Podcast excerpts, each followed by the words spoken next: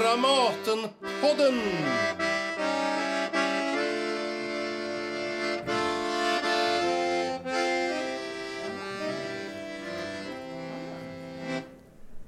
Det här är Dramatenpodden där vi nu ska ta oss till Dramatens lilla scen där årets Nobelläsning ägde rum den 12 december. God kväll och varmt välkomna till Dramaten och Dramatens Nobelläsning. Jag heter Maria Grop Russel och är teaterns VD. Det finns en grundläggande och naturlig koppling, jag vågar nog kalla det kärlek, mellan teatern och litteraturen. Den årliga Nobelläsningen har kommit att bli en mångårig och stolt tradition här på Dramaten. Förra året när inget Nobelpris i litteratur delades ut så gjorde vi istället ett program kring alla de kvinnor vilka genom åren fått priset. I år är det två författare, två pristagare som ska presenteras eftersom pris nu delas ut både för 2018 och 2019. Olga Tokarczuk från Polen och österrikiske Peter Handke. I år pågår en särskilt viktig debatt och diskussion kring priset. Vi på Dramaten menar att det är viktigt för det offentliga samtalet och i yttrandefrihetens namn att låta publiken ta del både av debatten och av de båda författarskapen. Det här är en kväll och möjlighet för reflektion och samtal där texter kommer att framföras av flera av teaterns skådespelare och där de båda författarskapen kommer att diskuteras av inbjudna gäster. Återigen, varmt välkomna alla ni som är här och välkommen också kvällens samtalsledare Anneli Duva, dramaturg och redaktör på Dramaten.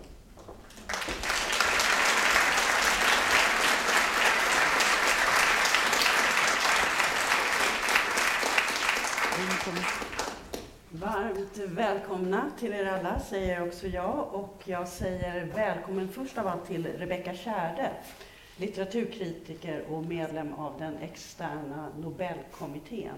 Och du ska få inleda det här med en text där du utgår ifrån motiveringarna till de här båda priserna. Varsågod. Tack så mycket. När Nobelkommittén tilldelade den polska författaren Olga Tokarczuk 2018 års Nobelpris i litteratur så gjorde vi det med motiveringen för en berättarkonst som med encyklopedisk lust gestaltar gränsöverskridandet som livsform. I början var vi tveksamma till formuleringen encyklopedisk lust. Lät inte det förringande? Som om Tokarczuks böcker, där talmystik och astrologi till exempel är vanligt förekommande inslag, var roligare att skriva än att läsa. Ett slags skojiga anekdotsamlingar om vetenskapshistoriska tokerier snarare än de svindlande romaner som det faktiskt är. Böcker som med egenartade stilistiska metoder försöker förstå vad det är att vara människa och söka kunskap. Nej, kom vi till slut fram till. Lusten måste vara med. Den är så påtaglig och så integrerad i Tokarczuks blick på världen. Hennes universum är ett splittrat, trångt, mångfacetterat sådant. Där mönster finns, men endast tillfälligt. Och där det förflutna inte bara är närvarande, utan som William Faulkner skrev, inte ens förflutet. Romaner som Daghus, natthus och Löparna består av en rad olika fristående berättelser. De utspelar sig under lika många olika tider och hur allt hänger samman är till en början inte klart.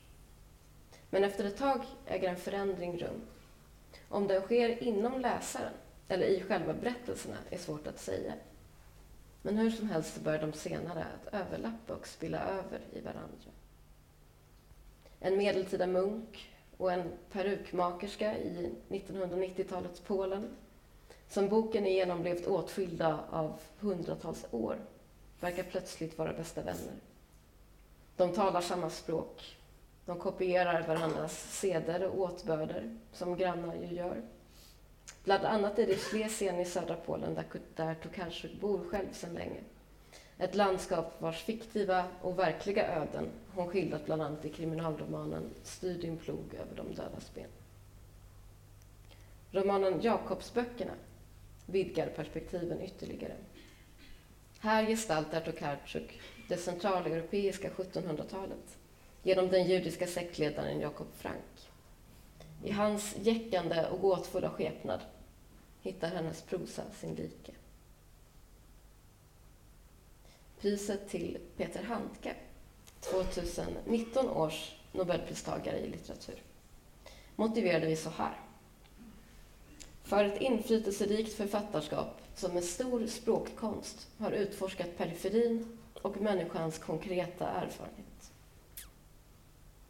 Och Handke är en utforskare, men i ännu högre grad, eller mer specifikt, är han en vandrare som i regel föredrar vägarna bortom allfarvägarna. Det mesta han skriver blir till ett slags reseskildringar, till meditationer över landskap och platser. I den senaste romanen The Obstiving, eh, som kommer på svenska nästa år, är landskapet Picardie i norra Frankrike. I upprepningen istället den slovenska landsbygden. Och i vägen till Saint-Victoire handlar det om Provence. Handke delar Olga Tokarczuks intresse för svamp, men också för gränstrakter och för hur platser griper in i och formar sina människor, snarare än tvärtom. Men om Tokarczuk ser landskapen ovanifrån, som ett slags kartritare, går Handke alltid till fots. För honom är det bara så, i ögonhöjd och i ett långsamt, av människokroppens begränsningar bestämt tempo, som han kan betrakta omgivningen med den sorg, omsorg den kräver. Som han kan komma bakom spegeln, som han skriver i Drömmarens avsked från det nionde landet. Bakom de ord som döljer mer än de avslöjar och som bara är en reflektion av den som utsäger dem. Men Handkes utforskande är inte förutsättningslöst på något vis, varken i prosan eller i dramatiken. I grunden finns alltid en stark lojalitet mot de människor och ting som befolkar världen. I romanen Kort brev till långt farväl möter berättarjaget på en gata i USA en manlig student. Studenten har kort hår, bermudashorts, han är knubbig och har kraftiga vader som slutar i ett par gympaskor. Och berättarjaget grips av en ofattbar vrede vid tanken på att någon skulle komma på idén att säga något allmänt eller generaliserande om den här människan. Att inordna honom i en redan färdig kategori. Och att, som Handke skriver, göra honom till företrädare för någonting annat, eller någonting alls. Det vore att göra avkall på sin känslighet och att därigenom bedra både studenten och sig själv. Handkes etiska och estetiska paroll är den motsatta. Att alltid öka precisionen att möta världens realitet genom att korta skärpedjupet, fixera detaljerna, begrunda Bermudashortsen. Att gå genom byarna och att göra det så långsamt som möjligt. Tack. Tack.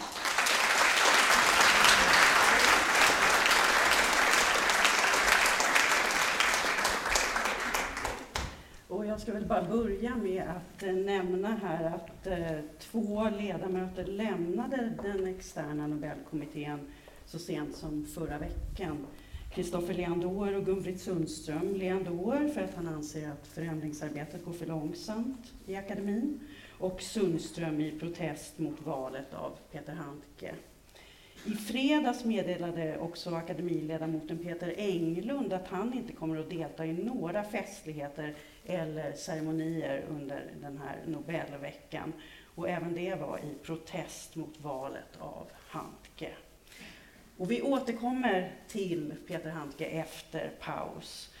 Men nu ska det allra först handla om den polska författaren Olga Tokarczuk. Och jag säger välkommen in på scenen till Agneta Pleijel, Stefan Ingvarsson och Jan-Henrik Svan.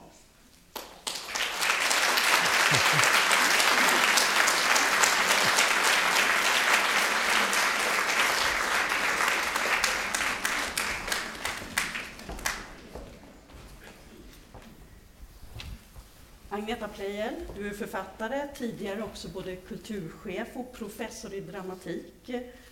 Stefan Ingvarsson, snart i februari är du hemkommen efter fyra och ett halvt år som kulturråd i Moskva. Men du är också kulturskribent och översättare av andra polska författare än Olga Tokarczuk. Och Jan-Henrik Svan, författare och också översättare av just Olga Tokarczuk. Välkomna. Och först en liten bakgrund. Olga Tokarczuk är född 1962. Hon debuterade redan som 17-åring under pseudonym och i eget namn med en diktsamling tio år senare. Hon slog igenom med Gammeltida och Andra tider och man kan bland hennes verk också nämna en del titlar som ni hörde här när Rebecka Tjärde talade. Daghus, natthus, Löparna och Styr din plog över de dödas ben. Och förstås den stora tjocka romanen som ligger där, Jakobsböckerna, som kom på svenska 2018. Tokarczuk är utbildad psykolog med jungiansk inriktning. Hon bor i, hur säger man nu då? Säger man Wrocław eller? Wrocław. Wrocław, där ser vi, precis. Och undervisar på universitetet i kreativt skrivande.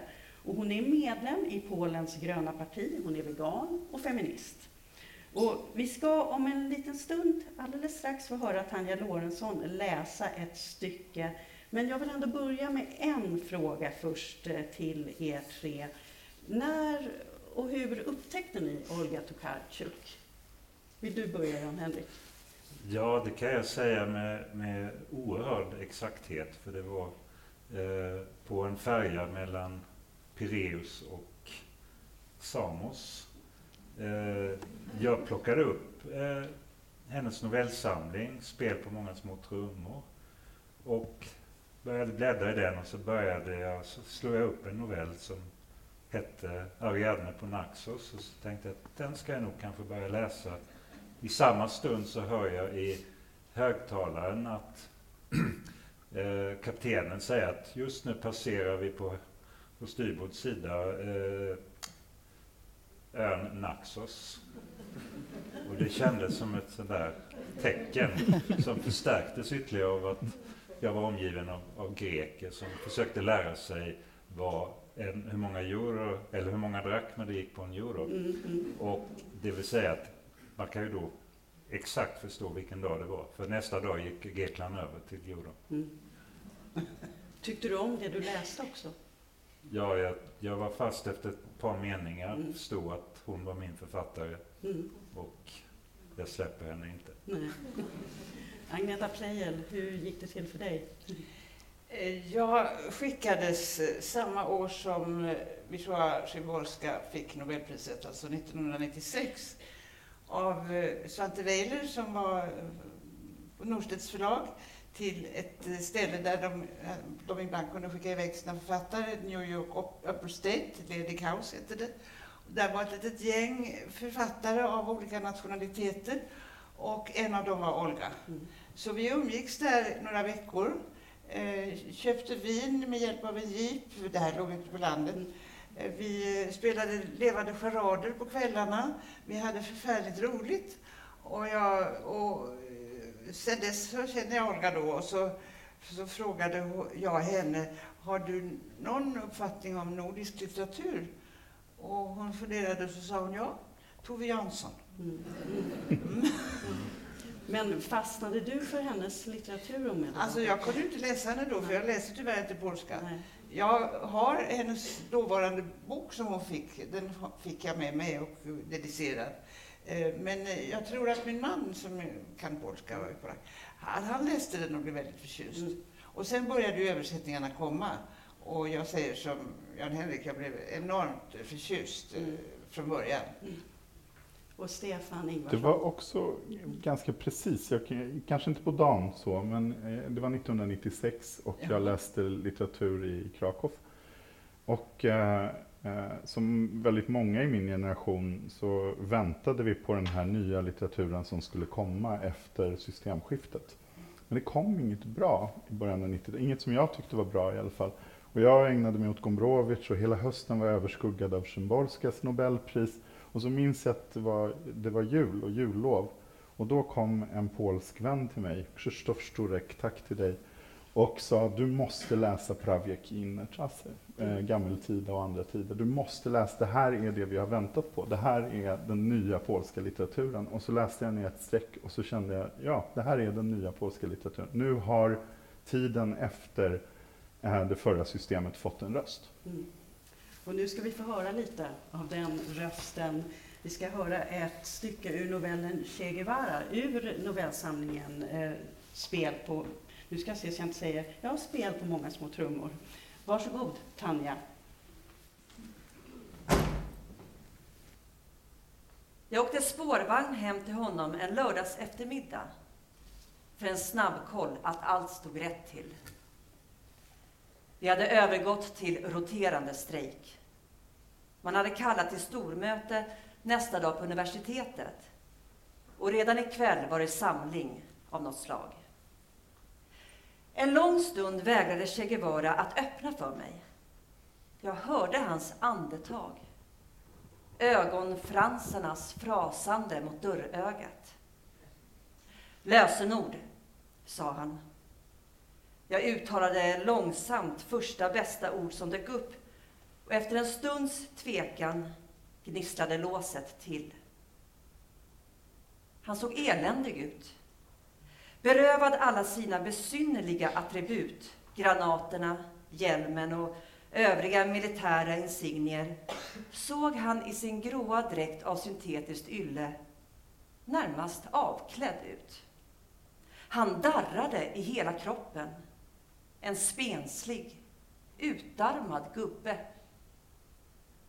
Han sa att han stått under bevakning sedan i morse. Först från gatan, sen hade de klättrat upp i ett träd och spanade nu med kikare rätt in genom fönstren. Det var därför han hade täckt för dem. Vill du till sjukhuset? frågade jag. Han svarade att det var för sent. Jag kan ringa efter hjälp, sa jag. Inte en chans, sa han. Vi är omringade. När som helst försöker hon slå sig in. Han grep tag i mig och tryckte till. Jag tänkte i en plötsligt hettande ångestreflex att jag måste se till att inför denne panikslagne man framstå som lugnet och säkerheten själv. Sov. Che Guevara. Sov, sa jag. Mässande nämnde jag namnen på olika föremål som också skulle sova. Som om de ingick i någon slags sövande litania. Nu sover hållplatserna och vägskyltarna. Gatlyktorna sover. Bilarna och skorstenarna. Träden. Trottoarkanterna. Cyklarna. Spårvägsskenorna och papperskorgarna. Cigarettfimparna och de tomma ölflaskorna sover. Och alla gatorna sover. Och stadsdelarna sover. Och städerna själva. Tågen står och drömmer ute på fälten. Fartygen vaggar monotont. Mistluren kallar till sömn. Skeppsvarven faller i sömn och de löpande banden slutar rulla på fabrikerna. TV-hallåan somnar framför ögonen på de sömnigt förvånade tittarna. Jag kände hur hans kropp blev slappare och tyngre, som om den snart skulle falla till marken. Jag kände det som att slussarna mellan oss hade öppnats. De oljigt knarrande, väldiga slussportarna. Att det var vi som i vårt vaggande hade satt igång den mäktiga mekanismen, tryckt på startknappen. Och nu gick de inte längre att stoppa. Floderna, hans och min, möttes, utbytte vatten och blandades samman till en enda. För ett ögonblick fylldes jag av en euforisk känsla. Att jag tog på mig hans ångest och löste upp den i mig som en isbit i varmt vatten. Min flod var varmare, uppvärmd av solen. Hans var en bäck, nollgradig och orolig. Knappt hade jag tänkt tanken förrän jag blev iskall, med simmigare konturer. Den lilla bäcken brusade upp, föll sen så häftigt att bottnen rycktes med. Den förde med sig slam, grumlades, attackerade med växande raseri. Allt detta utspelade sig under ytan, osynligt för ögat. Men där, under ytan, drog det ihop sig till strid, styrkemätning, invasion. Under ytan tvingade den här oskuldsfulla åldringen mig att andas i samma paniska rytm som han. I hans inre började ångestvågor närma sig mig. Små isklumpar omvandlades till skakningar som sakta omslöt hela min kropp. Och med ens förstod jag att det var han, Che Guevara, som hade rätt. De håller oss under uppsikt, sitter i träden, bygger upp de mest fruktansvärda tortyrkammare. De vet allt om oss. Ett tjugotal män i mörka regnrockar som positionerar sig ute på gatan. Dolda militärfordon inne på bakgårdarna. Nattsynsapparaternas antennögon vända mot vartenda fönster. De styr historien, drar i trådarna, hjärntvättar oss, visar fram det som de vill att vi ska se. Och vi ser det. De håller upp färdiga fraser framför näsan på oss. Och vi uttalar dem. De tvingar oss att ifrågasätta det uppenbara. Och vi gör det. Och jag kan aldrig vara säker på om den jag ser i spegeln verkligen är jag. Jag bättrade på draperierna av handdukar framför fönstren och kontrollerade att inte gasen var på och att ytterdörren var låst med samtliga lås. Hela tiden hade jag blicken på mig av en som vet. Ser du? Ser du? Jag sa ju det. Jag sa ju det, muttrade han.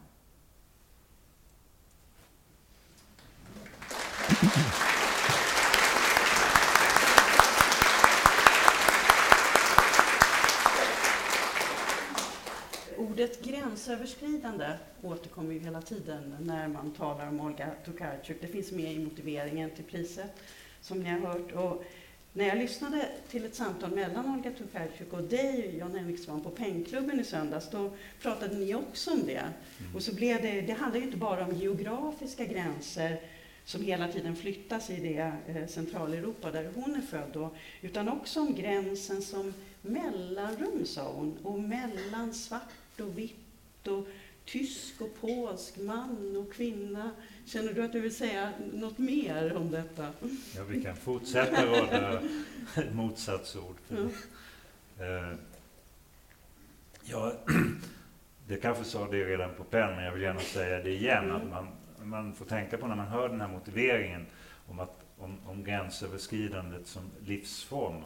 Att, att hon pratar ju väldigt mycket också om, om gränserna som, som själva Alltså som flyttas. Det är inte människorna som flyttar dem. Mm. Eller det är det ju, men alltså, det är snarare som att, att, att gränser rycks under mattan. Alltså det är som att man rycker under mattan på folk. Mm. Alltså plötsligt så var in, inte gränsen här längre, utan nu, nu är vi plötsligt en del av... Nu måste vi flytta till den där delen av Polen, eller... Eh, Ja, själva konstruktionen Ja. som också finns i Ja. gräns. Ja. Men eh, Agneta Pleijel, har du något att säga just om ordet gränsöverskridande kopplat till Olga Tokarczuk? Ja, man kan ju anstränga sin fantasi och försöka hitta synonymer. Rymdskiftande till exempel.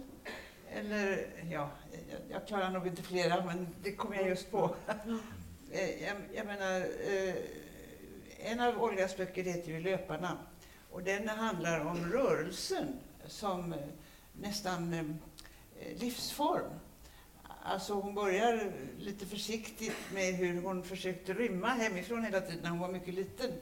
Och sen är vi inne i, med jaget som förmedlar, så är vi inne i den ena historien efter den andra. Och man blir ständigt lika fascinerad, det handlar ju om olika människor, man blir lika fascinerad av människor som hon möter eller ser eller hör talas om under sina vistelser på flygfält och, och, och på tåg och, och, så vidare. Det är en otroligt rörlig bok och eh, den är verkligen gränsöverskridande eller rymdskiftande eller, eller eh, alltså eh, och ibland så avslutar hon inte historien utan vi, vi möter en man som har förlorat sin son och sin hustru på en grekisk ö eller i Adriatiska havet. Och han hittar henne aldrig. Polisen är med honom, allting. Och, och sen tar saken slut. Och sen återkommer han 200 sidor längre fram. Men då är frun tillbaka, hon berättar inte hur. Och de grälar oerhört om vad hon har varit. Alltså det, eh, det, det går, det är som en väv. Stefan Ingvarsson, har du Ja, ja, jag tänker alltid på eh, hur, hur Olga också söker det som är mellan. Eh, och det här är kanske ett av de tydligaste exemplen i, i Daghus natthus är helgonet Kumernis, som även kallas Vilgefortis i andra legender, som är eh, ett, ett regionalt helgon i gräns i Sudeterna. Eh, och, eh, som hon har hittat i något kapell. Det här är ju ganska nära hennes hem där hon har sitt eh, sommarhus. Och det är alltså en, en, en kvinna som bad så innerligt. Hon, hon var väldigt vacker och hon såg det som ett ok och hon bad väldigt innerligt att få Kristus ansikte. Så att det här är som en urtida Conchita Wurst. Det är alltså en, en, det är en, det är en, skägg, det är en, det är en kvinna i klänning med bröst med, med skägg Mm. som, är, som tillbes i, i de här trakterna. Och det, det är typiskt Olga att, att, att hugga på en sån sak och, och, och försöka se vad, vad betyder den här dubbelheten och hur har den här dubbelheten Mm. uppstått? Och, och, och det, för mig är Kumernis väldigt mycket en symbol för sånt som, som eh, Olga i sin kulturhistoriska nyfikenhet eh, vill börja gräva i. Mm. För jag tänkte just, ja, ja förlåt. Nej, men jag bara säger snabbt att, att där, den här gråheten då mellan gränserna, det viktiga är att, att tänka på här att hon tar ju inte bort, hon behåller båda gränserna. Mm. Du har man och kvinna. Och, Mm. och båda finns där. Det är Mm. både skägget och, och, och, och, och brösten och, och det kvinnliga och det manliga. Hon skapar inte, hon, hon, han blir inte liksom bara en andro, androgyn person. Nej, är, men hon, hon tittar ju på hur, hur, alltså, hur de här två fenomenen överlappar. Men Mm. det är ju en gestalt som inte passar in i, i dikotomi.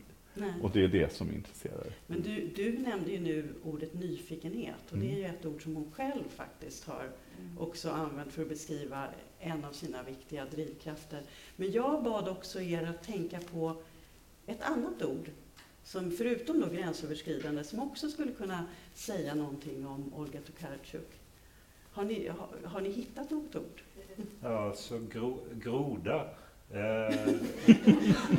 eh, för att hon har ju hon har grodperspektivet. Vi pratade innan om, om, om eh, att hon har drönarperspektivet eller liksom ovanifrån. Men, men hon går ju så otroligt nära. Jag, grässtråets strukturer eh, eller, eller, Mm. eller eh, myceliet som, som breder ut sig på en rutten trädstam. Mm. Hon går så nära och hon stoppar sin egen näsa ner i den där, eh, med, med, med den här nyfikenheten då. Mm. Mm. Ja, vad har ni för ord? Har ni hittat något? Agneta, har du något? Du, jag vet inte om jag har något ord, men jag håller helt med om Mm. det som Jan-Henrik säger. Eh, och, och hon går ju också, hon går ju också in i människan Mm. och i olika människor. Och, och hon, är, hon är ju yrkespsykolog så hon har väldigt känsla för, för människors utseende och beteende. Och hon bangar ju inte för någonting utan hon beskriver allt. Och det, eh, ja, eh, groda är bra men, men man kan också säga fjäril för att hon, eh, hon flyger Mm. Så underbart. Hon har en, kombinerar en vad ska jag säga, klassisk, eh, hederlig, gammaldags berättartalang med en otrolig fantasirikedom. Så, så, så det, är två, det är olika skikt av litteratur som stöter samman också Mm. hos henne på ett mycket fascinerande sätt. Men det är kanske därför som hon inte blev, eller hon slutade vara psykolog, för att hon behövde ett annat språk. Det att hon jag. behövde skriva till exempel om, om en man, att han hade en fågel som bodde i bröstkorgen. Ja, Eh, som sa åt honom att han måste dri- dricka. ja. Och han höll på att bli tokig av den där fågeln. Men, men, men den där fågeln, det ordet hade hon inte kunnat använda som psykolog. Mm. Nej. Vi har, ju just, eh, vi har ju just lyssnat till en berättelse som tycks ha med hennes eh, praktik som psykolog att göra. Hon Mm. följer denna Che Guevara hem. Han är ju en som ska tas om hand. Mm. Eh, Han var snarare volontär. Det var Ja, volontär på, kanske. under, under hennes Studierna. utbildning. ja. ja, det kan jag tänka mig. Men nu är jag nyfiken. Stefan, hade du ett ord? Jo, men jag, jag skulle nog säga grävande. Det ligger nog ganska nära grodan, fast kanske med en lite annan rörelse, Mm. för eftersom grodor inte riktigt kan göra så här. Ja, eh, det, ja, du, du nämnde Agneta rörelsen. Det, det finns ju en spänning mellan plats och, och, och rörelse hela tiden i allt det hon skriver. Platserna, de, är, de eh, har olika lager och det finns olika saker som döljer sig i jorden. Människorna, de kommer och går och de flyttas. Och hon har ett, eh, en programförklaring, tycker jag, i gammeltida eh, och andra tider som på polska lyder eh, To, co się nie rusza, stoi w miejscu, to, co stoi w miejscu, rozpada się. Det som inte rör sig står stilla, det som står stilla faller isär eller faller sönder. Och, det, eh, eh, och, och samtidigt så är, är gammeltida historien om en plats. Ehm, och, och väldigt mycket av hennes historia är en historia om en plats. Mm. Men, i, men människor kommer till platsen kanske utan rötter, kanske är det en ny plats för människan. Men där i jorden eh, så finns det en massa. Det finns massa att gräva fram. Ja. Eh, och, och, och det är det här grävandet, alltså tanken om att det under ytan finns saker som förklarar vår identitet, som förklarar en massa saker om oss, om vi börjar gräva. Det tycker jag är, är, är, är, är hon. Mm. Hon bor ju också på en plats, alltså Schlesien, som har bytt, som har, det är ju helt ombytt därför att där bodde tyskar Eh, fram till och med kriget. Och efter kriget så flyttades ju Polens gränser. Människor från öster kom västerut och så, och så och tyskarna som hade bott i Schlesien de, de kördes hem till då Tyskland där de inte hade någonstans att bo. Men de polska eller ukrainska människorna som kom till Schlesien de övertog ju ofta hus som stod tomma. Kaffekannan stod på, det var varmt. Eh, hade just brunnit, för det där gick på en par timmar. Mm. Den, denna gigantiska folkomflyttning. Så hon har ju verkligen ett område att gräva i. Mm. Vi ska återkomma lite till Polen, men apropå Polen, du Stefan då med din kunskap om polsk litteratur, och, vad, vad skulle du säga, hur förhåller hon sig till traditionen? Nej, men, eh, det blir svårt att inte börja eh, prata om politiken. Det, jag tror att det, det, man måste förstå att hon är en av de stora rösterna som kommer på 90-talet. Och 90-talet i Polen är framförallt en, en, en period efter folkrepubliken. Eh, och eh, systemskiftet innebar inte bara att ekonomiska förändringar utan det innebar också att förlagssystemet, distribution, bokhandeln, eh, allt sånt eh, försvann. Och samtidigt så, eh, vi glömmer bort att Östeuropa var en väldigt pryd eh, plats. Eh, så att eh, 90-talet, det är ju massa lätt porr. Eh, det är liksom strömmar in eh, ganska mycket sex. Mm. skildringar plus hela genrelitteraturen som eh, Harlekin gav Harlekin en och- miljon Ja, liksom. det, det, liksom Polen helt översvämmad. Där man tidigare hade kontrollerat vad som fanns i bokhandeln men också eh, hållit en viss eh, lägsta nivå. Alltså både censur men också en viss lägsta nivå. Så eh, ingår Polen plötsligt i en, i en pop, global popkultur och blir översvämmat. Så när, när Olgas röst kommer in i det här, då är det, man är hårt pressad från olika håll om uppmärksamhet och också väldigt otydligt vad ska den nya litteraturen vara och hur ska den låta. Och eh, Olga säger ju själv att hon kände någon sorts frihet att få skriva om vad som helst. För de som debuterade 15 år före henne, de blev ju antingen eh, oppositionella författare eller på något sätt systemanpassade författare. Hon har ju friheten att inte vara varken eller i början. Mm, precis. Vi, vi återkommer till det också. Men Agneta, jag tänkte, du som författare själv, hur skulle du beskriva hennes särdrag som författare, alltså rent litterärt? Ja, men det tycker jag är den här kombinationen, förlåt, kombinationen av ett klassiskt berättande eh, och, ett, och en väldig flykt. Eh, och hon är också en mycket idéburen författare. Jag menar, man märker ju så småningom att, alltså, det är idéer hon följer och hon är väldigt beläst och hon är väldigt filosofiskt kunnig också. Så att, att kombinera det mest konkreta med det mest intellektuella, det, det, det avundas jag henne att hon klarar. Och, och samtidigt hålla intresset hos läsekretsen. Mm. Hennes Nobelföreläsning var ju väldigt rolig för att där talade hon ju om det här. Mm. Jag menar att vi måste, vi måste, vi måste blanda ihop allting med vartannat. eh, Samtidigt som hon är eh, en väldigt eh, etisk författare. Menar, som också avspeglas i mekanismen och hon är mycket intresserad av klimatet. Så hon, Mm. hon, har, eh, hon har en enastående förmåga att kombinera olika mänskliga sidor i sig själv och i sitt författarskap. Mm. Innan vi ska få höra ett stycke till ska läsa så någonting, det är ju en jättestor fråga, men det här då att översätta Olga Tokarczuk, hur är det? Ja, det... Jag tänker alltid när jag börjar att, att, att det här kommer jag inte klara av. Eh, och eh, jag kommer att fullkomligt eh, överösa henne med frågor och sådär. Så, som vi tar, tar eh, Jakobsböckerna till exempel så tror jag att de där tusen sidorna det, det ledde till att jag skickade en fråga till henne. Eh, alla de andra frågorna löste sig av sig själva efterhand. Och den enda frågan jag ställde den berodde på att jag hade läst slarvigt i texten så att meningen blev obegriplig. Och hon förstod inte varför jag överhuvudtaget frågade om det. Det vill säga att jag, vad jag ville komma fram till är att, att jag tycker att hon har, hon har en väldigt klar stil om man, bara, om man bara vågar gå in i texten. För att jag måste som översättare vara lika mycket groda som hon. Eh, gå lika nära, inte liksom sammanfatta eller liksom bygga små stänger över, över, över meningarna så att de blir enklare att läsa. Utan jag vill vara precis där hon är. Mm.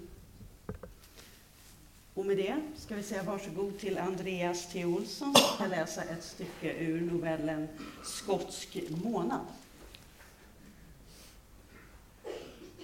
Här var allt färdiginrättat sedan urminnes tider. Det fanns inte utrymme för minsta lilla improvisation. Var sak hade sin plats. Liksom under de år då man i mitt hemland haft en tendens att vräka allt över ända hade föremålen här tålmodigt fått söka efter sin rätta plats och slutligen funnit den. De hade byggt sig ett rede. Jag fick snabbt klart för mig att vi båda på något sätt hade dragit oss tillbaka in i det förflutna. Jag själv för det jag ville försöka skriva och hon med ålderns rätt. Vi skildes åt av ett halvsekel. Hennes förflutna var oåtkomligt för mig. Det flimrade som en hägring. Hon var liten, spenslig, färgade håret, tror jag i alla fall. Färgen, som av ospunnet lin, föreföll mig ganska ovanlig för hennes ålder. Hon gick omkring i långa underkjolar och kashmirtröjor, svarta eller grå, och om kvällen svepte hon in sig i en skotskrutig yllesjal. Jag skrev dagarna i ända, häpen över den väldiga tid som bredde ut sig framför mig. När jag började få ont i handlederna av att sitta vid datorn la jag mig på golvet, dagdrömde och smidde planer, utforskade tidens alla tänkbara möjligheter. För första gången skrev jag om mig själv. Men till min förvåning upptäckte jag att detta ledde till skapandet av en helt annan person. Att man inte kan vara både iakttagare och iakttagen, igenkännande och igenkänd. Säkert är det därför som det i varje biografi insmyger sig något falskt och i självbiografin något skapande. Litteraturen framstår som en sanktionerad, etikbefriad, socialt accepterad och beundrad lögn. Jag undrar om det inte är därför som skrivandet alltid har lockat mig. Inom vilket annat fält ges man samma möjlighet att hitta på, ljuga på alla de sätt, stöpa om verkligheten och uttänka nya möjligheter åt den. Författare är universalanarkister, födda relativister, sanningsexperimentatorer, uppfinnare av ständigt nya alternativ. Det, det, var vad jag försökte berätta för henne då hon frågade mig om vad jag skrev på. Ett, ett kloster, tänk, tänkte jag. Så här, så här är det säkert i ett kloster. Verkligheten tätnar. Det visar sig att dess enda källa finns inom mig själv. Att det inte finns någon annan värld än jag. Att all beskrivning av världen i grund och botten är en beskrivning av det egna jaget. Det finns ingen annan väg än det banala lär känna dig själv. Beskriv dig själv. Beskriv vad du tror är du. När jag ville fråga henne om något översatte jag först frågan till engelska i huvudet, vilket ledde till att den hamnade på ett behagligt avstånd från det polska originalet.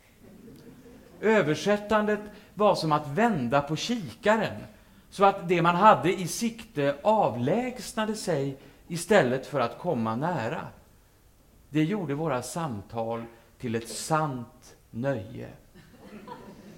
Inledandet av varje mening med ett ”well” var ett sätt att förse allt som sades med en sorts drömlikt frågetecken. Göra varje tanke relativ. I detta ”well” Vissnar fröet till varje revolution, sönderfaller avsikten bakom varje manifest. Hon frågade mig om Polen vid ett tillfälle då vi just avslutat vår rituella kaffeceremoni i salongen pekade jag på en karta ut var jag bodde. Hon tittade på med spelat intresse, höjda ögonbryn några lugnt upprepande yes, yes, medan jag redogjorde för traktens historia. I ett ögonblick av klarsyn förstod jag att det jag berättade var henne likgiltigt. Innan bagaget med mina böcker hade kommit till rätta visade hon mig till husets bibliotek. Där fanns Encyclopedia Britannica från 1956 och en samling klassiska romaner ur världslitteraturen vackert inbundna i mörkgrönt skinn. Till min häpnad hittade jag en hel hylla med böcker om Polen, varav några synnerligen intressanta. Till exempel Poland is a country which has popped up on the map of Europe from time to time, though never quite in the same place twice. Den mäktiga Mythology med förord av Robert Graves och utgiven 1958 slog med anglosaxisk säkerhet fast Silesia, Germany. Silesien, Tyskland. Utan att tro mina egna ögon läste jag sedan i ett amerikanskt magasin om Polish concentration camps. Samma kväll ringde jag hem från en telefonkiosk för att förvissa mig om att jag alltjämt existerade.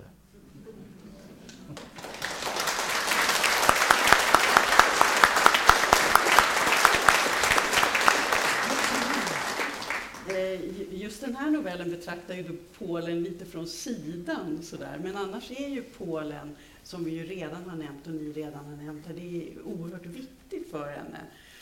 Alltså, det är ju så, också så konkret. Vi har också hunnit nämna här det här med skog och svamp och vegetation, matlagning, soppor är viktiga hos Olga Tokarczuk. Att det finns det här sinnliga förhållningssättet till, till den egna platsen. Eh, det är också minne, detaljer, drömmar. Det är ena sidan. Och sen så har vi det här, det som kan, det kan närma sig mystik till och med nästan, vilket man kan se då i Jakobsböckerna. Men eh, sen är det ju också, som du tangerade Stefan, det här med politiken. Mm. Eh, tycker ni att hon är en eh, politisk författare? Nej, men hon blir ju politisk bara i den mån som den polska regimen ser ut som den gör.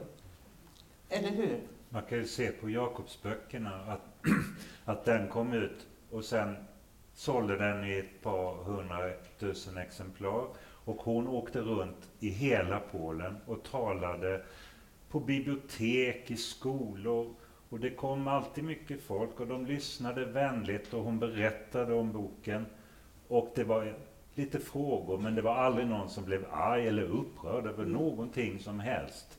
Men så fick hon Nikepriset och blir intervjuad i TV och känner att hon behöver säga någonting om, om den här boken och att, att varje generation måste så att säga skriva Polens historia på nytt. Eller den, den är inte liksom, den finns inte där i en monter färdig för evigt utan den ändras ju hela tiden. Och att det är kanske viktigt också att Polen inte bara som Sienkiewicz en gång glorifierar och, och lyfter fram vissa sidor utan att man måste också ta fram de mindre trevliga sidorna som, eh, som eh, kolonialism och, och eh, mördandet av, av judar. Mm. Och då tar det hus i helsike, för då är det ju alla de som aldrig har läst en rad av Olga Tokarczuk som får chansen. Och, Mm. För hon har väl själv, visst är det väl så, hon har ju sagt att hon är, betraktar sig som patriot, men inte nationalist. Mm. Men jag menar, det, det är väl klart att hon är en, en, en polsk författare. Hon är Mm. upptagen med väldigt polska, eh, alltså hennes böcker föds ur väldigt polska frågeställningar och undersökningar. Eh, och, Eh, jag, jag sa att hon, hon tillhörde den här generationen som skulle få vara fri från politik. Men jag, jag tycker överhuvudtaget att det är konstigt alltid det här med att, ställa frågan om politisk eller icke-politisk litteratur. Om en författare har en livsåskådning så syns den livsåskådningen. Eh, och, och Olga Tokarczuks livsåskådning med en, en väldigt etisk hållning som du sa Agneta, i, i förhållande till historien, i förhållande till eh, etniska minoriteter, till djur, till naturen. Den, den är ju en, en röd, utan den finns inte hennes böcker.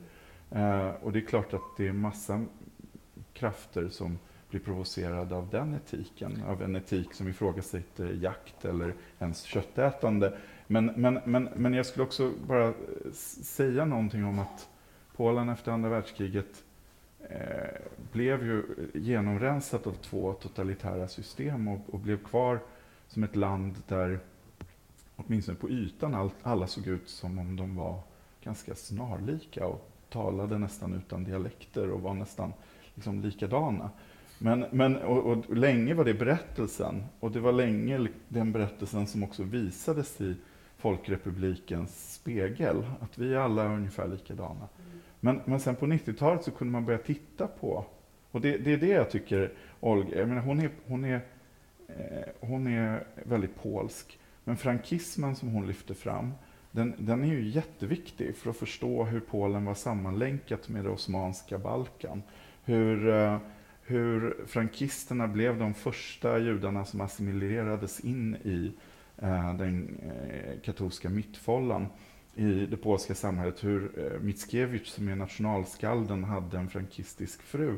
Och allt det här är liksom oberättat i historieböcker, i, i självmedvetande. Ja. Och de fick ju då möjligheten att gå i skola, alltså ja. till exempel eh, alltså barn i judiska familjer. Alltså de, de fick ju plötsligt alla nycklarna.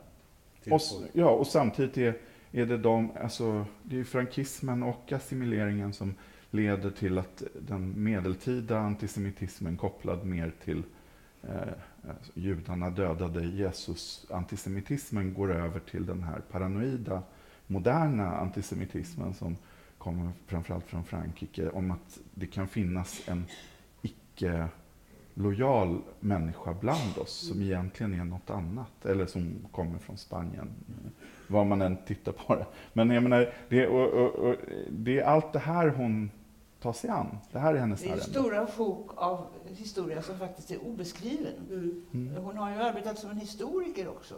Eh, hon ju, måste ju ha läst enormt mycket för, för de här eh, Jakobsböckerna.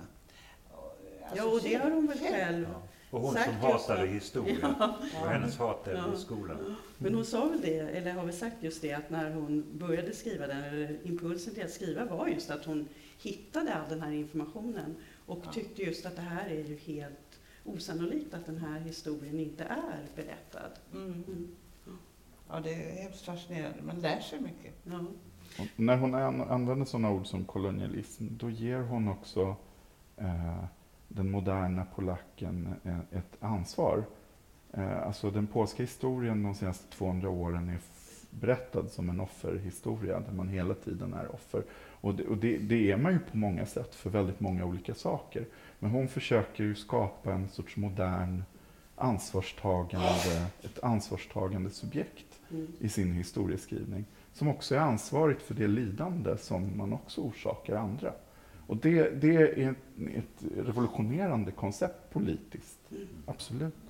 Det är alldeles för roligt att lyssna på er. Jag vill låta er prata mer och mer och mer. Men jag sitter också, jag har ett sorts tidsschema här som jag ska förhålla mig till också. Så nu skulle jag vilja säga välkommen till Lena Endre som ska läsa ett stycke ur romanen Löparna.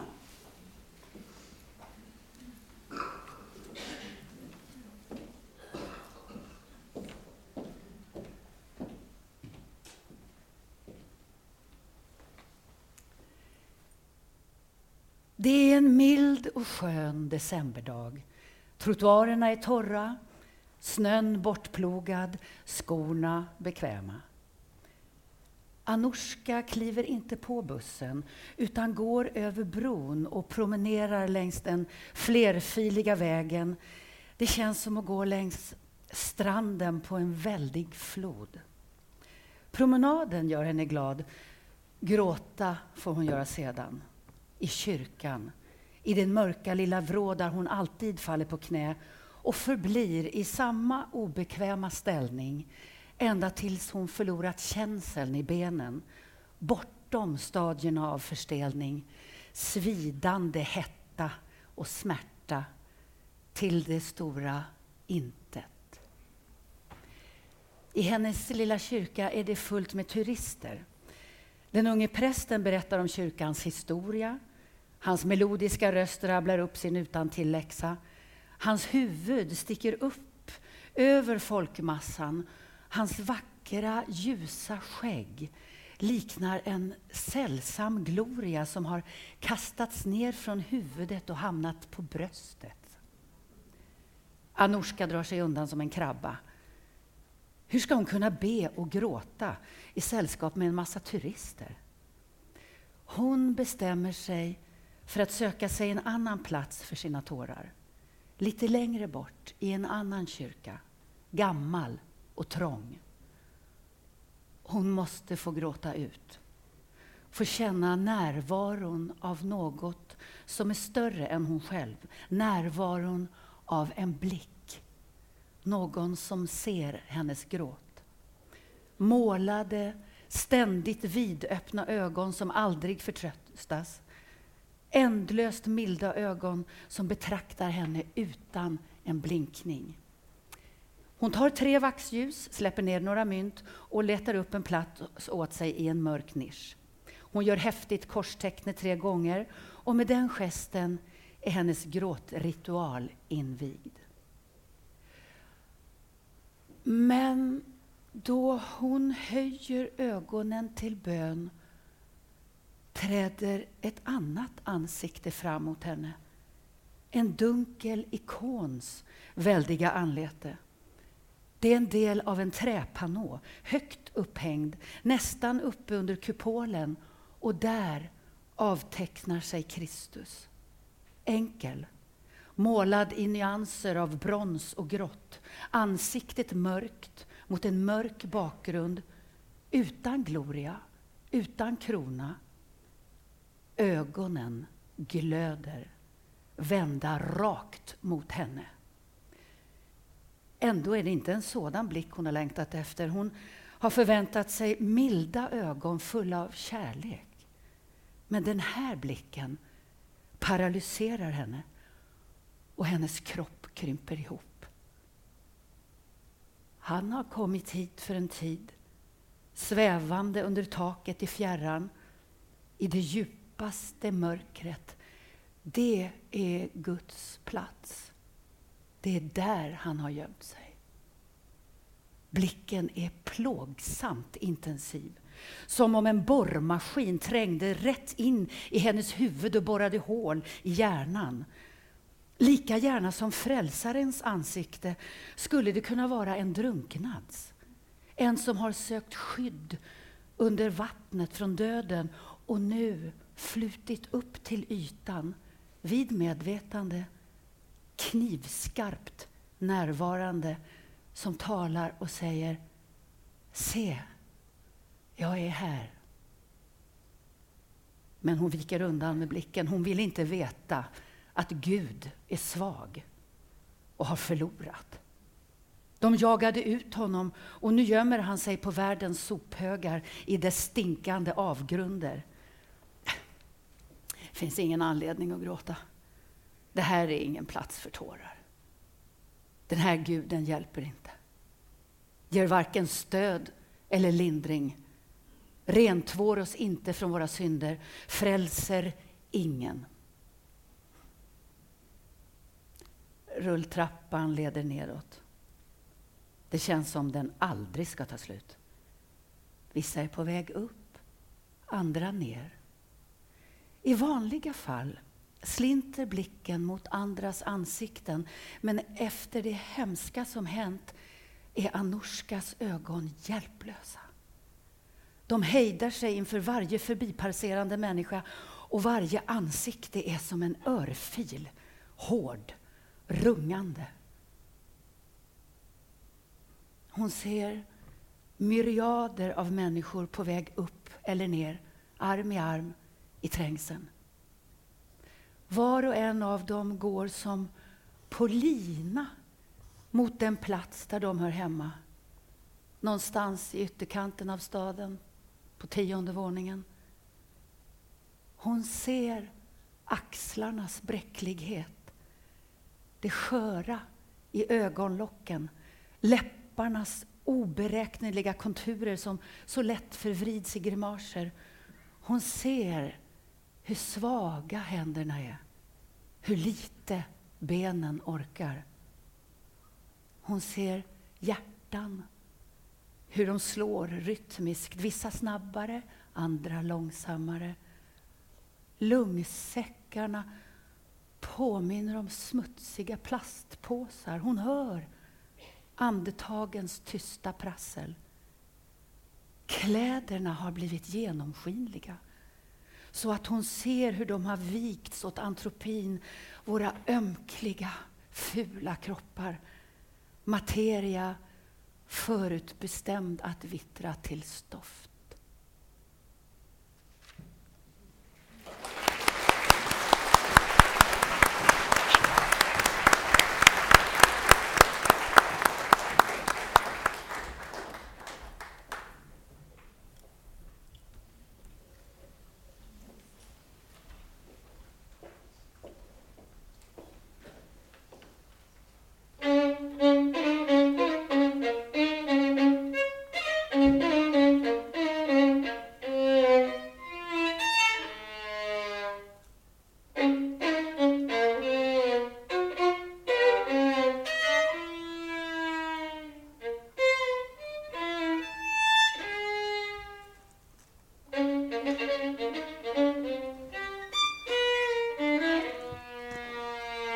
thank you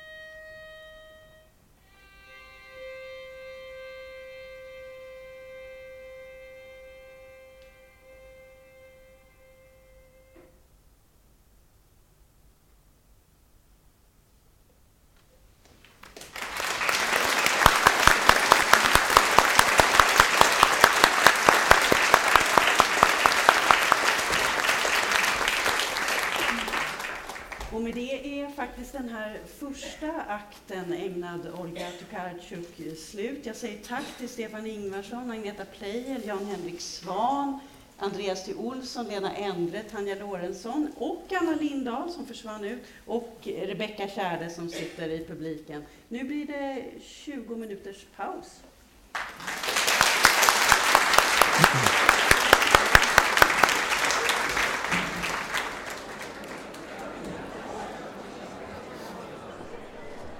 Och efter paus, då vi ägnade oss åt författaren Peter Handke, då började det med att skådespelaren Reine Brynolfsson kom in på scenen. Följd sedan av Jenny Silverhjelm, Danilo Bejarano och Johan Rabeus. Ni är välkomna. Ni kommer inte att få höra något här som ni inte redan har eh, hört. Ni kommer inte att få se något här som ni inte redan har sett.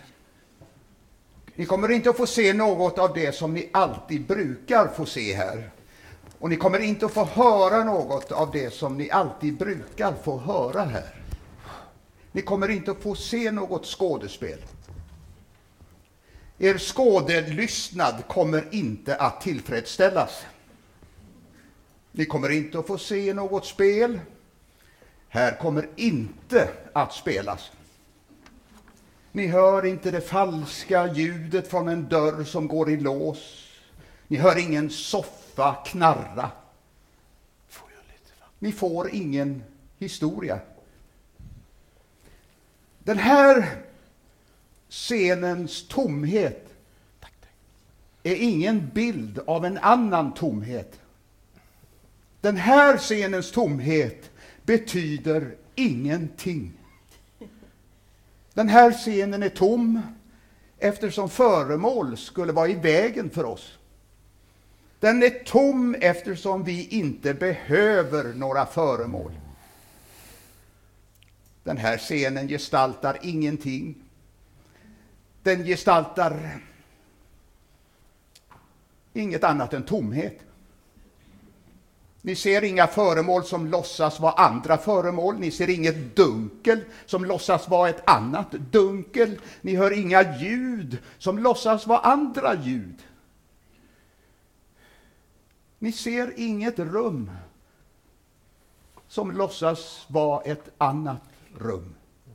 Här finns ingen trollcirkel. Här finns inget spelrum.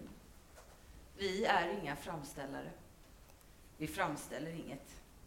Vi föreställer inget. Våra hjärtslag betyder inga andra hjärtslag. Våra genomträngande skrik betyder inga andra genomträngande skrik. Vi kliver inte ut ur rollerna. Vi har inga roller. Vi är inga komiker. Det finns inga föremål här som vi kan snubbla över. Snubblar vi här så snubblar vi avsiktslöst. Stammar vi, så stammar vi utan vår avsikt. Vi är inga clowner. Här finns inga pauser. Här saknar pauserna mellan orden betydelse. Här saknar de outtalade orden betydelse. Det finns inga outtalade ord. Tigandet säger inget. Det finns ingen skrikande tystnad. Det finns ingen tyst tystnad. Mellan våra ord öppnar sig ingen avgrund. Ni kan inte avläsa något i våra ansikten. Våra gester säger inte något som hör till saken.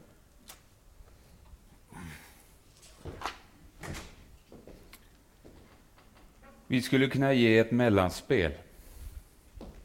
Vi skulle kunna låtsas händelseförlopp som skedde utanför detta rum i dessa ögonblick.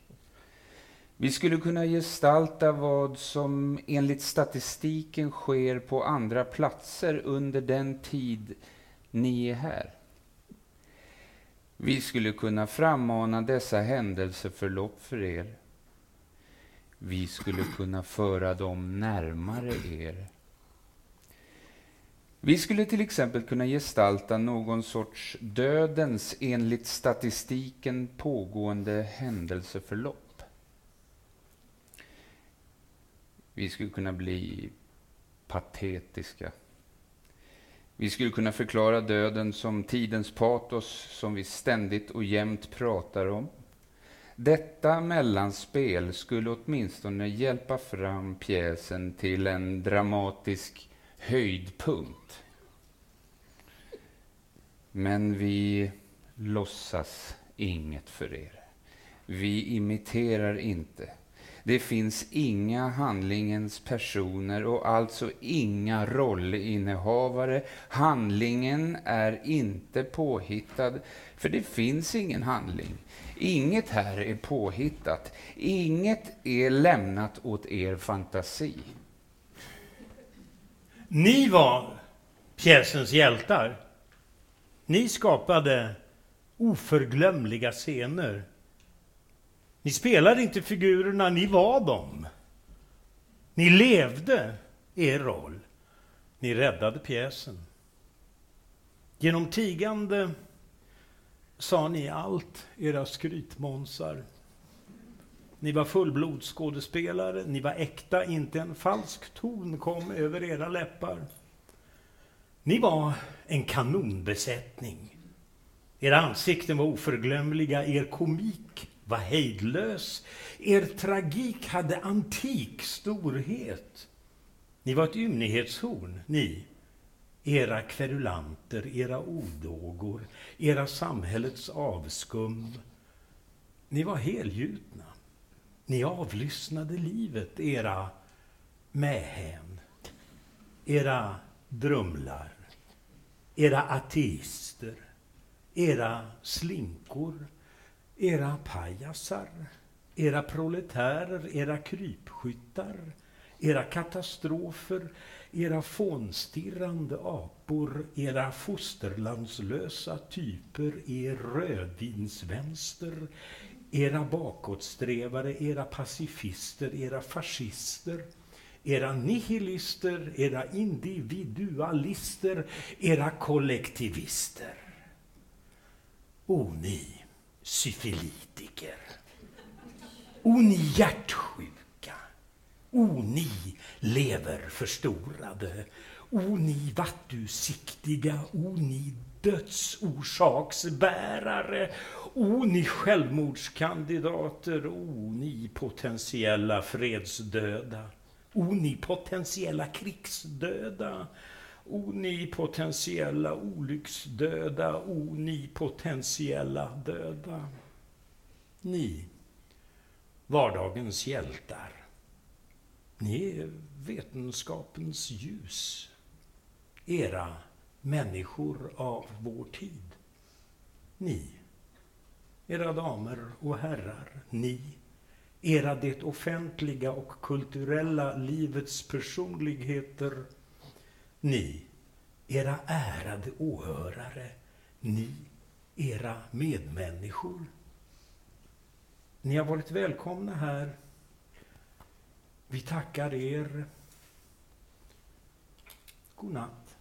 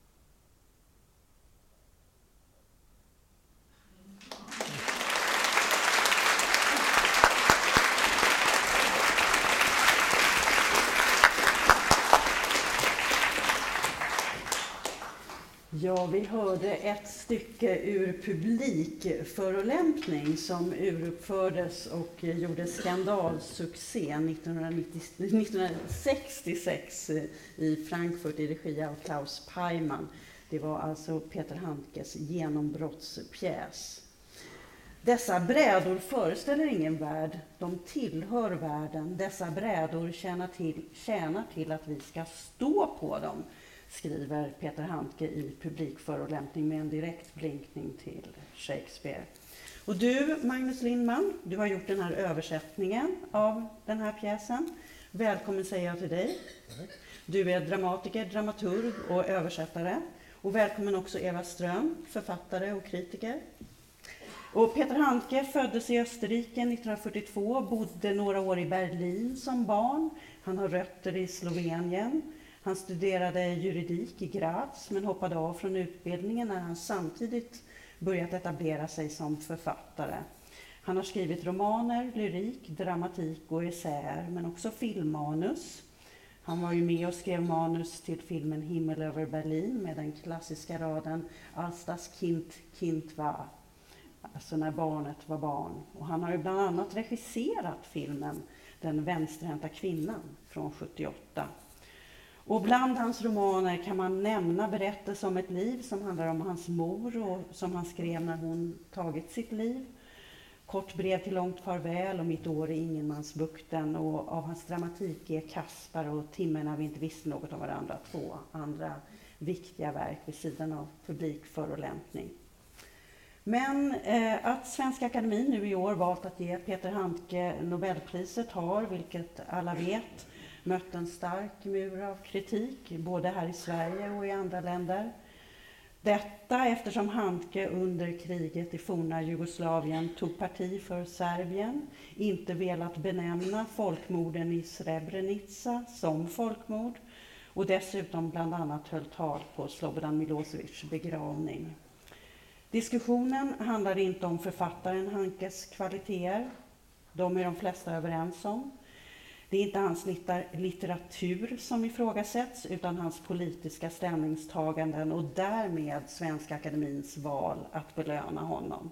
Valet ses som symboliskt och har beskrivits som tondövt, skandalöst och förbluffande. I The Guardian skrev Ed Vulliamy att alla vi som varit med om att bevara någon sorts narrativ som svarar mot vad som faktiskt hände i Bosnien kan bara reagera på detta pris med bitter utmattning med en känsla av att våra ansträngningar var förgäves. Internationella pengklubben har gått ut med ett uttalande vilket ifrågasätter akademins val. De kallar det beklagligt. Och det hölls ju på själva Nobeldagen en protestdemonstration här i Stockholm. Den här kritiken och den här stora diskussionen om relationen mellan en konstnär som person och dennes verk, det är inte huvudfrågan den här kvällen. Under den här läsningen och presentationen som ju gäller både Olga Tokarczuk och Peter Handke. Men vi varken kan eller vill ändå helt och hållet gå förbi kritiken. Det vore underligt. Eh, bara det faktum att vi läser Handke här ikväll har ifrågasatts både externt och internt här på Dramaten. Och därför så vill jag börja med att vända mig till er båda för att eh, först av allt bara säga någonting om hela den här frågan. Eva Ström, vill du börja? Ja, jag tror att om man ska förstå det här så måste man förstå vad Jugoslavien, inte Serbien, utan just Jugoslavien stod för, för Peter Handke. För honom var det liksom en utopi. Det var ett land, det var ett alternativ mellan östkommunism, Sovjetkommunism och västkapitalism. Det var ett land som bestod av flera länder, där eh, folk av olika etnisk eh, tillhörighet levde, olika religioner. Eh, och för honom var det också en djup personlig tillhörighet eftersom hans släkt kom från Slovenien och talade slovenska på hela modersidan. Hans morfar röstade 1920 då Kärnten, där han bodde, fick välja om de fick tillhöra Jugoslavien eller Österrike till Jugoslavien, det ganska nybildade landet. Så han identifierade sig med detta Jugoslavien och han sörjde denna utopi när den försvann. Ehm, det är bakgrunden. Men varför då besöka Milosevics begravning. Det var ju väldigt provocerande när det hände 2006. Han sa, skrev att han har sagt att det var för att han ville se Jugoslaviens begravning. För honom var det inte Milosevics begravning i första hand, det var Jugoslaviens begravning. Och det var, Jugoslavien var väl ett land som han idealiserade. Han levde aldrig där, men för honom var det en utopi som var otroligt viktig för honom. Och det framgår kanske mest i den här boken, romanen Upprepningen, som är en vandring, en resa till Jugoslavien, där han söker sina rötter. Och hela hans familjehistoria är invävd i Jugoslavien. Och den här, hans älskade morbror som dog i Nazityskland studerade äppelodling i Maribor i Slovenien till exempel. Så att eh, det är bakgrunden, så, hur, hur, man kan liksom förstå det här. Och i den här, i den här eh, Winterliche Reise som har blivit väldigt, där han beskrev sitt proserbiska arrangemang, då frågar han bland annat eh, de här människorna i Serbien, tror ni att Jugoslavien kan återuppstå? Och det säger ju, tycker jag, väldigt mycket om hur han såg på hela den här konflikten. Sen är ju en eh, inbördeskrig, de här jugoslaviska krigen, otroligt smärtsamma och otroligt tragiska. Och såren är ju på intet sätt läkta. Jag förstår verkligen att denna eh, att det har blivit väldigt provocerande, för att det är bara 25 år sedan det här hände. Såren är öppna fortfarande. Vad säger du, Magnus Lindman? Jag tycker Eva uttryckte väldigt bra. Det, det här är ju en så polariserad fråga just nu, så att varje försök kan jag känna att hitta någon förklaring till Handkes beteende kan också tolkas som att eh, man då vill relativisera kritiken mot Handke. Det här, och jag förstår verkligen kritiken. Jag, jag, kan också beklaga att eh, Peter Handke inte har valt ett bättre sätt att hantera den här frågan på. Eh, den här boken eh, som du mm. refererar till, den här vinterliga resan, den är ju skriven uppenbarligen i affekt. Den är, den är, den är daterad, den är så att säga skriven nästan direkt och lagts ut först som en tidningsartikel. Tveksamt om ens någon redaktör har hunnit titta på detta och försöka rädda honom lite från sig själv. Det, det är ett jätteproblematiskt verk, men det är skrivet i full, enorm sorg och raseri, för raseri är ju ett tema hos Peter Handke. Alltså det vi hörde nu är ju ett, ett, egentligen ett raseri mot teatern, mot allting. Där raseriet finns där också. Men det är en oerhört svår, smärtsam erfarenhet, särskilt för oss som är Handkeläsare och Handkebeundrare. Ja. Plågsamt och svårt, det måste jag verkligen säga. Mm. Jag, har inget, eh, jag kan inte säga hur det ska vara och vem som ska göra vad i det här läget. Men bara konstatera det, men att det också hör till eh, så väldigt mycket i, i, den, i den smärtan som också en, någonstans en konstnär öppnar sig för och ibland rasar det iväg åt ett håll.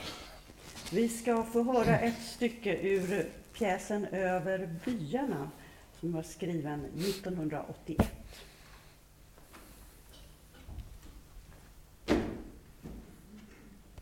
Den eh, underjordiska kören om längtan hem, han vägrade höra den. Mannen från andra sidan sjön, blind för droppen blod i snön. Åskådarmask över kinderna hänger, hand under händer som håller stänger. Vandrare utan skugga, herre över nord-syd, ost-väst. Min bror Hans har skrivit ett brev till mig. Det handlar om pengar. Om mer än pengar. Om eh, våra döda föräldrars hus. Om den bit mark det står på. Jag som är äldst har ärvt båda. Min bror bor i huset med sin familj. Han har bett mig att avstå från huset och tomten så att vår syster ska kunna göra sig själv, sig självständig. Öppna en affär. Min syster är anställd på ett varuhus. Min bror har lärt sig ett hantverk men arbetar sedan länge bara på storbyggen. Långt borta från hemmet och byn. Och gör där allt möjligt som inte hänger ihop med hans ursprungliga yrke. Ja, det, det är en lång historia. Jag minns inte ett enda ögonblick av ren kärlek till syskonen. Men rätt många stunder av rädsla och bekymmer för deras skull. Men under alla åren borta från byn försvann syskonen. Jag, jag hittade andra närstående. Jag tyckte det var rätt så. Min bror älskar sin fru och sitt barn som sina räddare. Vår tomt har blivit ett reservat för honom. Han vill aldrig mer bort därifrån. Han utbad sig vid föräldrarnas begravning rätten att få stanna där på livstid. Spela spelet. Äventyra ditt arbete. Var inte huvudpersonen. Sök konfrontationen. Men sök inte din fördel. Undvik baktankarna. Förtig ingenting. Var mjuk och stark. Var listig. Ge dig in i leken och förakta segern. Iaktta inte. Granska inte, utan håll dig med full sinnesnärvaro beredd på alla tecken. Låt dig ryckas med. Låt dig distraheras. Gå över byarna. Jag följer dig. Gregor, min bror. Jag kände igen dig redan på långt håll, din hållning. Fortfarande gäller det som våra föräldrar sa om dig. Gregor, han glor som om han inte fattade någonting. Men jag vet också att det inte stämmer. Det är inte mycket som undgår dig. Du är listig. Du har alltid tänkt över det kommande i förväg. Ingen har trott mig när jag har sagt att du skulle komma hit till den här ödemarken. Och nu är du verkligen här. Namnen faller av. Vi är i det fria. Nu kan vi på nytt säga jord till detta ställe. Jag tittade på dig i smyg när du arbetade i förmiddags. Du var nästan hela tiden ensam. Och när som helst kom basen och skickade dig någon annanstans med slipmaskin eller betongvibrator. På långt håll var du en gammal man. Jag är den så kallade allt-i-allon här. Jag är allt-i-allo därför att jag kan sättas in överallt och därför att jag är stark nog för att göra det mesta utan hjälp. Har du sett? Vi arbetar knappt med verktyg längre, bara med maskiner. Lämna mig inte ensam. Är det verkligen mig du menar? Ja, jag menar dig. Kyrkogården.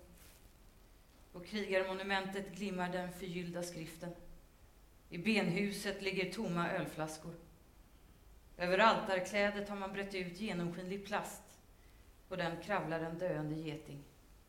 Och ändå är ingenting obehagligt. För mig verkar det inte bara som ett ställe utan som en skådeplats.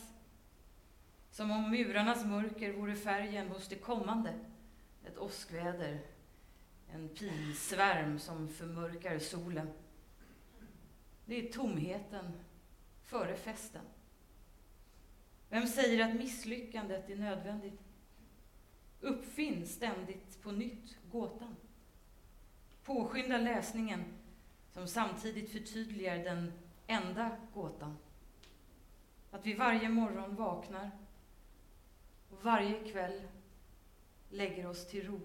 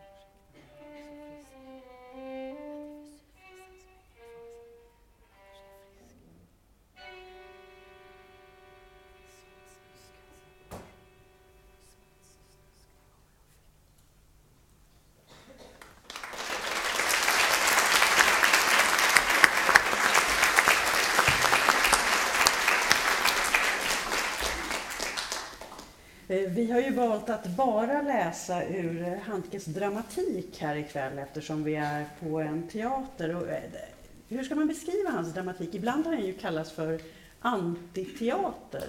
Stämmer det, Magnus Lindman? Alltså hela författarskapet är en sorts antiförfattarskap skulle jag säga. Det, det är så att säga mot, mot allting, mot tiden, mot rummet, mot... Eh, det, det, det är ju det som också, som vi var inne på, ibland leder fel. Mm. Eller vad vi ska kalla det. Men naturligtvis, det börjar ju så här som i, publikförolämpning med en, en sån här hederlig tysk teaterskandal. Det vill säga eh, lika delar burop som jubel och en sorts eufori hos alla, även de som buar. Det, det är liksom någon sorts känsla av... Det finns ett, jag kan tipsa om ett, ett klipp på, på Youtube av eh, uruppförandet av denna pjäs, en Mm. tv-sändning. Fantastisk att se. Men det, det är ju en, en, en fullständig eh, så att säga, nietzscheansk eh, omvärdering av alla värden. Man tar bort alla komponenter i teatern. Det, det, det börjar ju så här, precis som vi hörde. här finns inte några skådespelare, här finns ingen handling, här finns inget rum. Eh, annan mening så är här, här finns inte de gamla pjäsernas, eh, här, finns inte, här finns inte några dörrar som i de gamla pjäserna. Och så kommer det fina, här finns inte heller inga dörrar som i den moderna. Eh, alltså ingenting går, eh, han, han sågar allting, även den moderna teatern i den här startpunkten. Och här är han nu 20, vad är han, 24, 25 någonting. Så, så det, det är emot. Men även det här vi hörde är ju ett berättande, för berättandet är ju också en sån central punkt. Och den här, det här är ju inte en dialog på det sättet, utan det är berättande och blicken och betraktandet. Det här är repliker som uttrycker egentligen inte så mycket hur jag mår eller hur jag känner mig, utan vad jag ser. Jag ser dig när du kom, jag såg dig när du kom här. Jag ser honom stå där. Jag hör, jag, jag varse blir. Det är hans, och det är också en sorts antiteater, för det är en utmaning. Nu när jag hör de här skådespelarna vill jag ju omedelbart sätta upp den här pjäsen. För att, för att plötsligt att fungera när man läser det så undrar man hur ska man kunna sätta upp det? Det kallas för dramatisk dikt, tror jag, Ja. som undertitel. Men så det är såklart att det finns en sån, en sån eh, motståndshandling hos Peter Handke. Det gör det. Och vi kommer senare att få exempel på ytterligare en sorts antidramatik Ja, på ett precis. precis motsatt sätt, men ändå samma sak. Eh, Du, Eva Ström, du skrev en artikel i, i Sydsvenskan om Handke. Och då skrev du att när han är som bäst så förändrar han ens seende och stämmer det i en annan tonart. Ungefär som att man ser världen annorlunda efter att ha sett verk av Hammershöi eller Cézanne. Och romanen Mitt år i Ingenmansbukten från 94 hör till det bästa Handke skrivit och har påverkat författare som Sebald och Knausgård i sitt noggranna iakttagande av vardag och omvärld. Ja. Vill du säga något mer om det? Ja, han är ju en vandrare som vi hörde tidigare, Rebecka Kärde pratade om. Och han vandrar genom skogarna där vid Ingenmansbukten eller i Alaska eller i karstlandskap i Slovenien. Och det fantastiska är att man vandrar med honom. Och om han, han berättar det han ser och då ser man det också. Han är en fantastisk beskrivare av det som kan tyckas obetydligt, vardagligt. Det är här han har inspirerat framförallt Knausgård till exempel, kan skriva om en diskning eller en virvel i en diskbänk eller någonting sånt. Han gjorde ju skandal också 1966 under ett möte med gruppen Sibinot Fetzic i Princeton. Då skällde han ut hela den samlade författareliten på tyska. Han var bara 24 år och sa att de, han sågade dem totalt och sa att de led av beskrivningsimpotens. Han Men det- skäller ut många. Han skäller ut många. Ja. Men det var också riktat mot honom själv. För att hans utmaning är att beskriva. Och han, finns, han har sagt så här. Vem har sagt att världen redan är upptäckt? Och det är en sån utmaning att uttala det. Det står i Den sanna känslans ögonblick. Men det återkommer faktiskt samma fras i Ingenmansbukten. Och den här frasen är så viktig för honom. För då kan han fortsätta att skriva, kan han fortsätta att upptäcka. Och då kan ju vi också fortsätta att vandra med honom. Sen är en sak till. Det är ju så oerhört vackert. Jag njöt när jag hörde skådespelarna. Per Wirtén skrev en intressant artikel om Handke där han ville placera honom och säga att han så tydligt hör till en tid, alltså till den era som varade mellan 62 och 89, alltså det som man skulle kunna kalla för murens år, att det var det Europa som är platsen för hans verk. Och, och när jag var igår kväll och hörde på en debatt så tangerade eh, kritikern eh, Viktor Malm eh, det här och, och han beskrev Handke som helt präglad av vad han då tyckte var en nyromantisk kultursyn, stark på 80-talet, numera kanske död. Eh, vad säger ni om det? Kan ni, kan ni förstå det sättet att beskriva honom? Håller ni med? Ja, det, det, det finns ju en, en, en, en, en resa som är från att vara, som han är i början, ganska politisk, eh, polemisk politisk, till, eh, jag tror de här årtalen, man kan ha den hypotesen, jag tänker på den här, mitt år i Inlandsbukten då, 94 kommer Ja. den.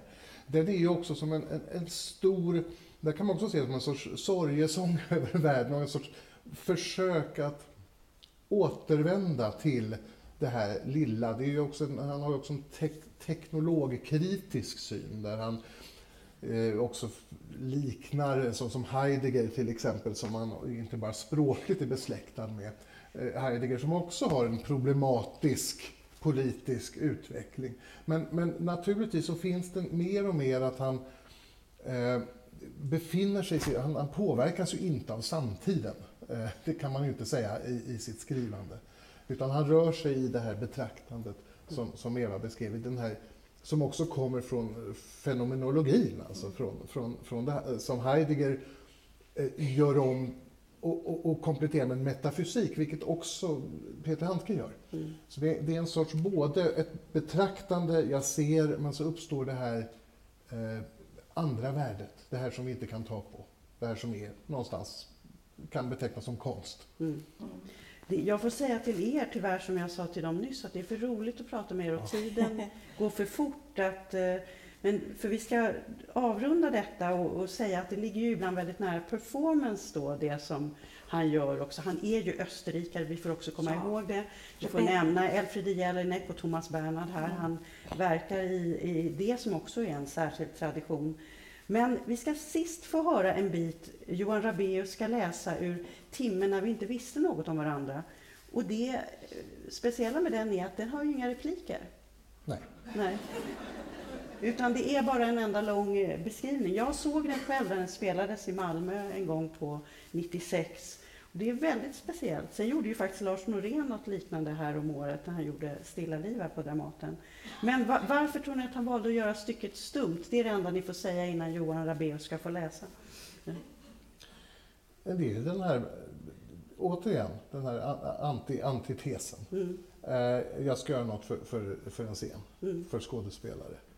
Varför ska de få prata? Eh, och eh, det, det, är klart att, att men det är ju också eh, att, att titta på, det här, det här kom ju ut också som, som bok, så att säga, som en, det är också en läsupplevelse. Och frågan är vad den gör sig bäst om, skulle jag säga. Eh, om du läser den och föreställer den här föreställningen eller ska göra de här sakerna. Det är också en utmaning, det som beskrivs, mm. att, att, att iscensätta. Varsågod Johan Rabeus. Scenen är ett öppet torg i starkt ljus. Det börjar med att någon snabbt springer över den. Sen någon annan från andra hållet på samma sätt. Paus. Någon kommer gående över torget medan han spatserar förbi Mola-Lena. Öppnar och spretar han oavbrutet med alla fingrarna sträcker och lyfter samtidigt armarna tills han på så sätt har bildat en båge över gässan och sänker dem åter lika makligt som han strosar över torget. Paus. Någon går över torget utan att ge akt på det. En metare på väg till fisket. Omedelbart därefter en tjockt påbyltad äldre dam dragande på en kundvagn hon har ännu inte förstått helt och hållet ur... Hon har, helt, hon har ännu inte försvunnit helt och hållet ur synfältet när två människor med brandhjälmar på huvudet kommer rusande över torget. Med slangar och brandsläckare i händerna. Snarare i färd med en övning än under utryckning. Paus. En rullskridskoåkare susar iväg över scenen och är strax försvunnen. Bakom honom korsar någon torget utstyrd som en matthandlare med en trave mattor hängande fritt över axeln, djupt nedböjd. Då och då blir han stående på darriga knän ute på kundbesök. Han släpar sig fortfarande fram när han möter någon som i egenskap av cowboy eller drevkar vid vart tredje steg smäller med piskan samtidigt som han i likhet med den andre ensam går sin väg. Paus. En uniformerad man marscherar snabbt förbi och kommer sen strax tillbaka. I famnen en blomsterbukett. Försvinner sen. En fullständig flygplansbesättning med tillhörande bagage tågar över torget. I en bana som verkar föreskriven, omedelbart följd av en tokstolle som gör grimaser och härmar dem. Paus. Torget är tomt i sitt skarpa ljus. Det börjar susa, så småningom allt starkare. Övergår i brus från alla håll. Det stillnar. En man går förbi med ett träd. Paus. Ett enda blad faller högt uppifrån, liksom ett sommarblad. Ett skott och ekot av det, om och om igen. En man kommer in på torget med en kuslig glasögonapparat som tycks hämtad från en optiker, kontrollerar synen och drar sig sen tillbaka. Paus.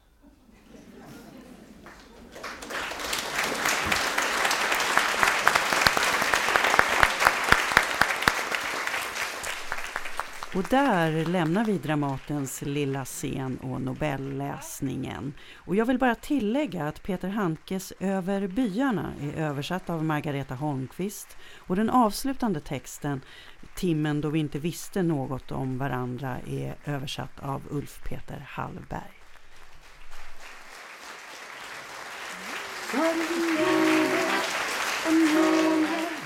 Som av because